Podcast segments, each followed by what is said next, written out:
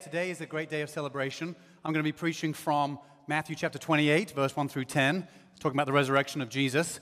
Before I get to that, uh, we, are going to be, we are starting our Secrets series today. So we do this annually, and what we like to do is we like to take four weeks to tell the stories of four of our church members, talk about their life, their journey, the ups and downs, the challenges, uh, and the hardships that they faced, but also about their faith in Jesus and how through all of the ups and downs, they've held on to and strengthened their faith or even found faith in Jesus. And so you're not going to want to miss these next uh, few weeks. You're going to get a, a, huge introduction to it today.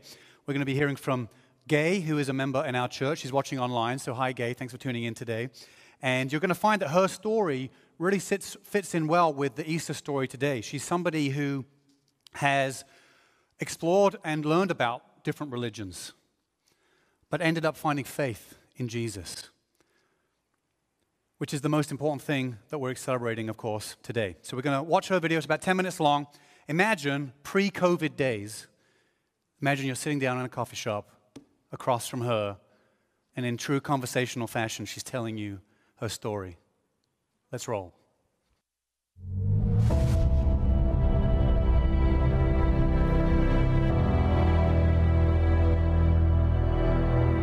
My name is Gay. I've lived in Chicago my entire life. In my life, I've had more than one career. I've been a nurse, I've been a legal secretary, I've worked with children. I have volunteered in different areas. I was born to a Christian home of two different denominations that weren't actually practicing. They both had very different ideas. So I was raised with the concept of God. I understood God, I understood Jesus, but not how important it was. I don't understand any of this, and this is filled with people that are mean and bad. I want no part of this. I mean, that is literally what I said when I was 13, and that was the last time I had tried to pick it up and deal with it myself.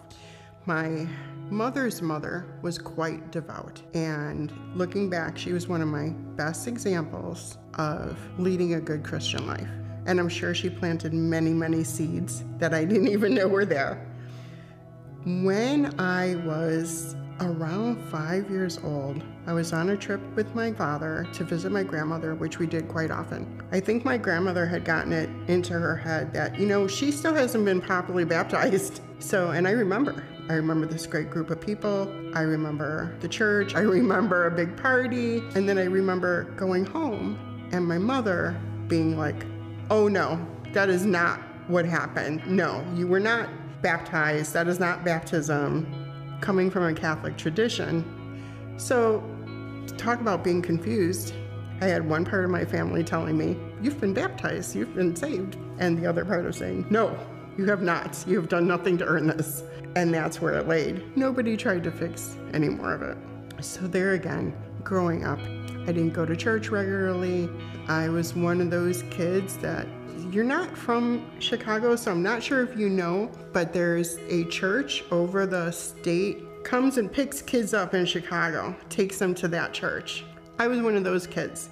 The child is gone for about eight hours on a Sunday, and a lot of people in our neighborhood got rid of her, their kids on Sunday that way.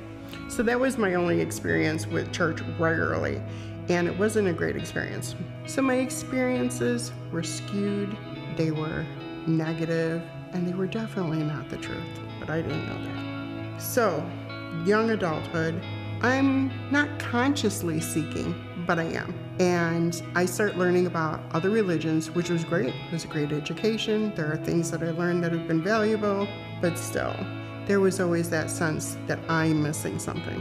Another thing that was happening to me is my mother was extremely sick. She was in and out of the hospital, which greatly influenced my career choice. I ended up being a nurse.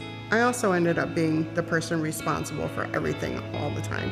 At the same time, I was always sick. I was in a lot of pain. I would have very unusual things for to happen to a child happen, whereas I was constantly hurting myself. And instead of people figuring out that something was wrong,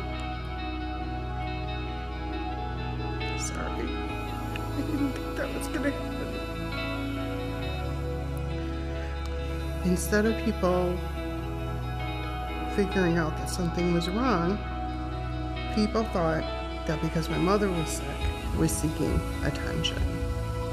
My mother was the only person that felt that something truly was wrong, and I think maybe my dad did too.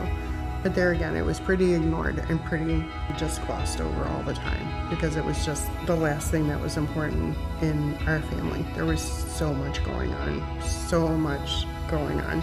So, once you're told often enough that there is nothing wrong, you believe there is nothing wrong. And there's something that really happens to you when you think you know a truth, but then the entire world is telling you that's not the truth. And I think that kind of mirrors some of my religious yearnings also, because here I am. Well, what is the truth? What is the truth? By the time I was 19, I was just ready to have my own family. I wanted to have a good life. I wanted to continue to take care of my mother, still not understanding that I had this very major physical problem. And also thinking that I had to try to control everything around me. That if something was wrong, that it was falling on me to fix it, even if I didn't have anything to do with it being broken. So here I am, a young adult, and by this time I've actually quit high school. Couldn't physically handle high school at all. So there's something wrong. I still have to get on with it. So that's what I did. At the same time, I was falling in love with the person that I would end up marrying.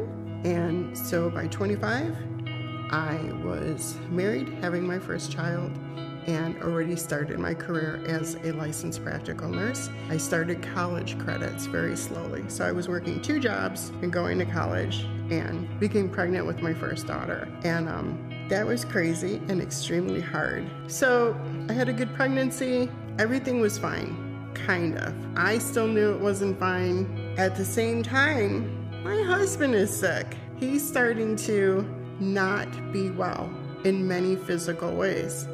And so my first child is born with a heart defect that would kill her had it been a few years earlier. But there's this operation they can do, and this is a miracle. This is one of those times where I'm like, yeah, there has to be a God. At the same time, after I had my child, I was actually physically doing very well at that point. Within a couple of years, that changed things got so bad that I could not handle physically working, and the decision was made for me to stop working. So I have my second child. The pregnancy was extremely challenging. I was much sicker. My daughter is born, and she is not well.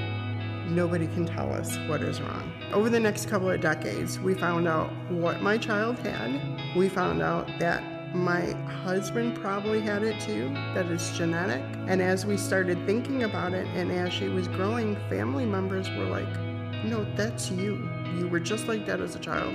I, many years later, was finally diagnosed with this thing. In retrospect, my mother had this thing, and this is the thing that caused such horrible pain and suffering in my mother's life. And she died never knowing that there was this thing. In the meantime, trying to take care of this child. My husband and I went through too many struggles to handle that together and we broke up. After my husband and I broke up, I accidentally met my soulmate and he's the one that convinced me that God is real and we were together for four years and he died. So there's that, and I'm, I'm kind of trying to come through all this, and, and several years later, my, my best friend is in the same boat this guy dies. He's my age. And he's my best friend's first love that she had gone back to. Her her marriage had broken up and she she ended up back with him. And so we're there. I'm down south. We're burying him. We're doing his cremation thing. And his sister was like, We're going to church. We're all going to church. And my best friend and I are like, oh, This is the last thing we want to do today. So we get to church and I'm like, this feels so good that all of a sudden everything felt so very right. And something happened to me there. God happened to me there that day. It was a very physical sensation. And everything became so clear.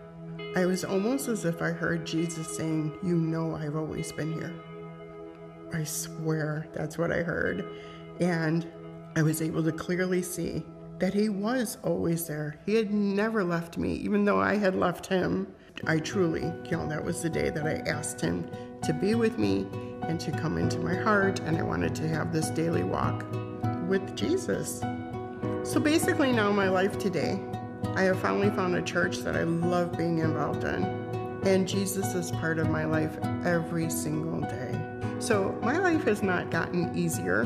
It has lots of struggles in it from lots of different areas, but I feel very differently about it all now. I understand that this is the world we live in, and that this is not the world I'll be staying in. That there is something different, there is something better, and that I'll be getting to go there. And part of how I keep staying in faith every single day is by attending church regularly. I love the small groups and I stay in devotionals in between all of that. And I do understand that it's a relationship, it's a personal relationship with Jesus, and that I have a real father, and that's also very profound in my life.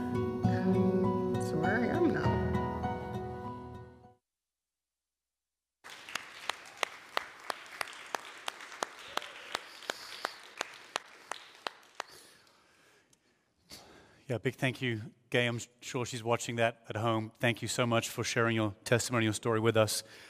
She's a good example of somebody who found faith later on in life. Many people do find faith when they're younger, but it's a great reminder to us it doesn't matter. It's, it's never too late. It doesn't matter what's gone before, that you can turn to Jesus at any point and find faith in Jesus. She mentioned that, uh, as in the conversation that we had together, uh, I was sitting on the other side of the camera. You couldn't see asking her questions, but she mentioned that there was lots of mysteries and lots of things that she still didn't understand about the Bible and about God, but she was comfortable with those things. That she was learning more, studying Scripture, getting more answers, but also comfortable not fully grasping and understanding everything. And I think life is that way. All things are that way. There's mystery in all things. So there's mystery in Christianity. And That's one of the things that actually makes it beautiful and intriguing. It's one of the things that invites us in to discover and entertain the, the mysteries and the things that are um, difficult sometimes to understand. Today, we want to look at this central truth of the Christian faith that to be a believer and a follower of Jesus, to have hope forever, is to believe in the resurrection of Jesus. And that's what Gay has believed in, and that's what we've believed in, and that's what we were looking at today. So let's pray, and then we're going to read the scripture. Jesus, thank you for this amazing day. Thank you for being with us here. Thank you for bringing everybody to us today. Thank you for this wonderful testimony we heard. God, do a great work in us.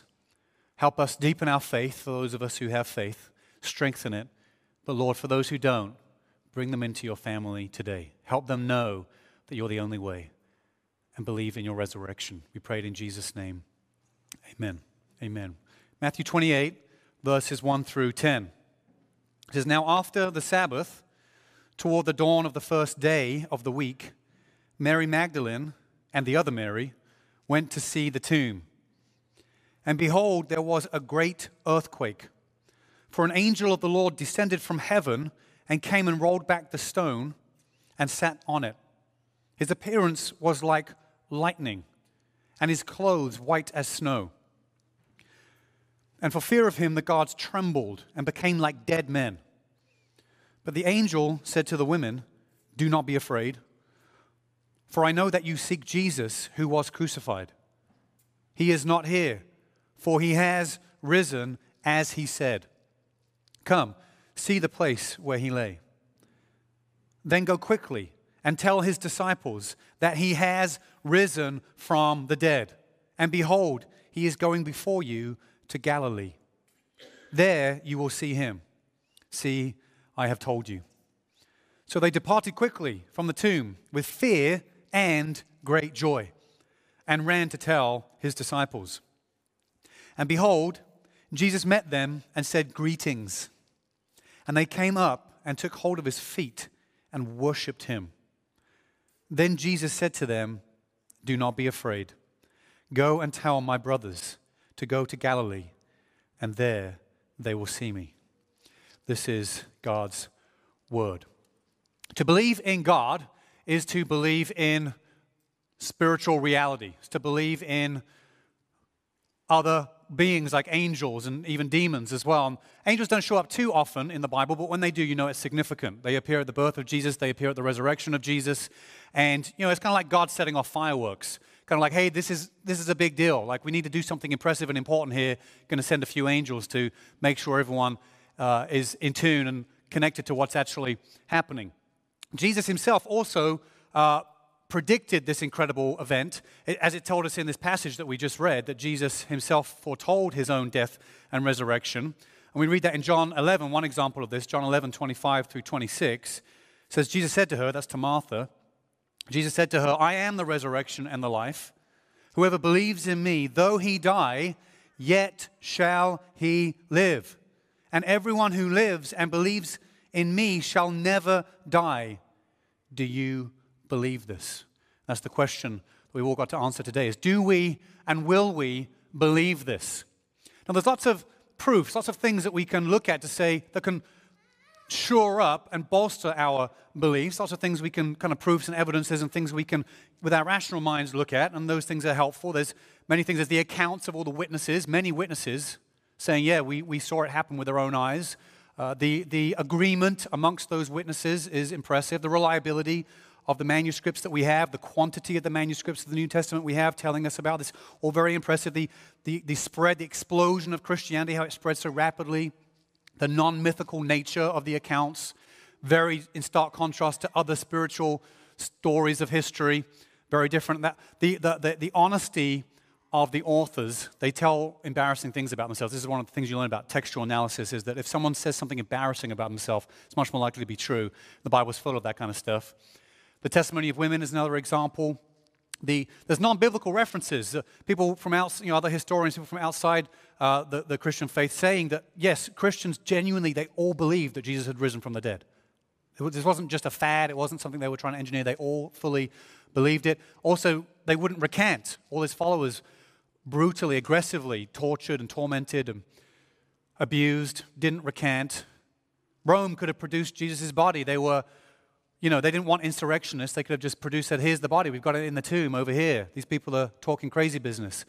None of that happened. The witness of the church throughout church history is another thing that affirms this has been, this is central doctrine to Christian faith. You can't be a Christian, you cannot be a Christian if you don't believe in the literal resurrection of Jesus Christ from the dead. But even if you have all these proofs, they're still not enough, are they? The Bible tells us that even people that saw him alive, they saw the wounds, they recognized, yeah, this is the guy. Yes, he was crucified. They saw, tells us in other parts of, the, of Scripture that they doubted. They doubted. You can have all the different intellectual reasons, but you still need faith. You still need faith. Yeah, in fact, you need faith to believe anything. It's kind of funny, actually, if you think about it. Christians, we appeal to a higher wisdom. We appeal to the wisdom that says you need faith to believe in anything because you can't prove that your perceptions of reality, whatever world system of belief that you have, worldview that you have, has to be based on some, based on some kind of intuition because you can't prove that your perceptions aren't being manipulated somehow, that you're accurately seeing everything. So there's always an element of faith to everything you ever believe. I want to give us two reasons today. You're going to try it on like a pair of pants. Put one leg in first, then the next leg, hope it fits. Hopefully it does. Two reasons today to either find faith in Jesus or to strengthen your faith in Jesus. Two reasons. Try it on like a pair of pants. We'll see if it fits. Firstly, you cannot, you cannot not believe. Excuse the double negative. You cannot not believe in something. Belief is completely unavoidable. Elon Musk, one of the smartest people in our day and age, doing all kind of cool things. You've seen the rockets landing on YouTube. You've seen all that stuff. Incredible. Sorry, geeking out. Always geek out about stuff like that. He believes that life is a simulation, that we're living in a computer program. That's his genuine belief. Now, Christians, now we, that's just basically the, uh, that, that, that's, that's an intellectual way of, of using metaphysical language or using spiritual language. Just, it's just framing it differently. Of course, we believe, you know, God you know, DNA, right? Our genetics. That's, you know, Christians, we believe, of course we believe God's a programmer. I mean, like you look at the substructure of everything, God's, He's designed it all to be a certain way. Belief is inevitable. You have to believe in something. Even people who have a purely naturalistic view of things, they'll say things like, well, we're searching for a theory of everything. Well, what is that? It's a meta narrative that explains why everything is the way it is. See, it doesn't matter, it doesn't matter what you deny or what you claim to believe in, you have, you, you have this intuition and this faith assumption that everything makes sense. Somehow everything makes sense. That somehow there's a bigger story to everything that ties everything together. It's inevitable. You cannot avoid belief. And actually, you'll never be satisfied until you find a worldview that integrates all the things you experience in your life, that integrates them all together in a satisfying way. You'll never be able to rest until you find that belief. You'll always be searching for it. That's the first. Hopefully, you got your leg into that one. Second one connects to the first one. It's this idea that since belief is inevitable, the best option by far, by a long shot, is Jesus. Let me explain why. All the things we love, all the things we value, like justice, like equality, like many of the morals we have about the dignity of life and all the things, morals that we believe in, like our liberalism, like freedom, like human rights, like ideas like redemption and grace and forgiveness. All these ideas spring from and grow from Christianity. And you cannot, they will not stand without Christ as their foundation. And we're seeing that happening in real time, and our society is crumbling apart. All these things that we hold, that we say we value, because we've lost Jesus, we've lost Christ as the foundation of them, they're all completely demolishing, they're falling apart in front of our eyes. Now, of course, you shouldn't want Jesus just because you get all those things, because you get a societal outcome. That's not the reason. But it is a compelling additional reason. So that's kind of important. All the intellectual reasons, though, to find faith, all the intellectual reasons fall away. And really, faith ends up being this intuition, this idea. It's much more emotional, much more social than we realize. I believe in the resurrection, and our church believes in the resurrection of Jesus because in this epic act of redemption, we have found our redemption. We believe in the resurrection of Jesus because in this act of redemption, we see that our past, our present, and our future, all of the mistakes we've made are wiped away. We believe in the resurrection because in this epic act of Jesus, his death on the cross, brutal sacrifice for sin, for our sin, and then resurrection to new life, promising us eternal life in him forever. We believe in it because it clears our conscience, the guilt that we felt for all the things we've done wrong. In this great redemption, we find our conscience is clean. We found family in this belief. This belief gives us family. This belief tells us of a father who loves us fully, fully accepts us. No other, even the best earthly parent you could ever have, never does it well enough, never does it properly enough. They always fail in some regard. There's always some kind of wound from your parent, no matter who you are, no matter how good it's been. And some of those wounds can be pretty deep. In God, though, we have this Father who's perfect and loves us perfectly. In this belief, we have the greatest purpose and the greatest meaning that you could ever find because it's an eternal, unending meaning.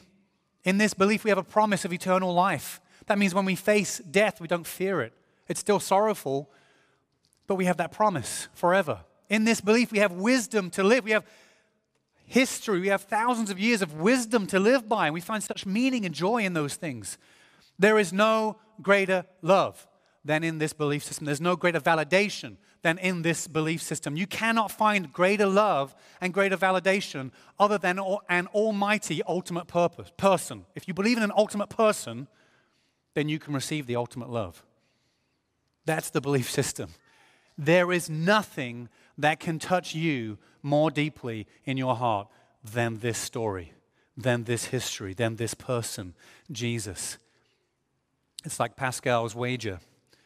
You've heard of this, right? Pascal's wager, the idea that what you might lose by believing in God is so insignificant to what you gain by believing in God, even if it's wrong. What you lose is not worth considering, barely anything, compared to what you gain is infinite.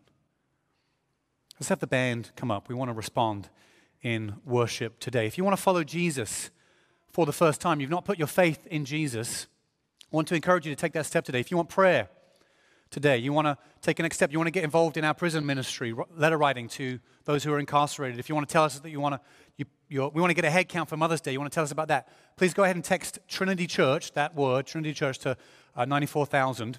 Uh, go ahead and take that step today before you leave. Especially if you're new, we want to stay connected to you and be praying for you today. Today, Let's not believe just because there are some intellectual reason, reasons that, that give us some confidence. Let's not believe for that reason, although that's good. Let's not just believe because belief is inevitable and just because Jesus is a good option. Let's believe because he is the ultimate option, because he is the truth. Believe for this reason that the tomb is empty. There's, the, these believers, these early Christians, were so convinced he was alive, that he'd risen from the dead, that they'd seen him. They were so convinced of it it's been forgotten, it's been lost in history where his grave is. Nobody knows. People claim to know. Nobody knows where Jesus was buried for those few days.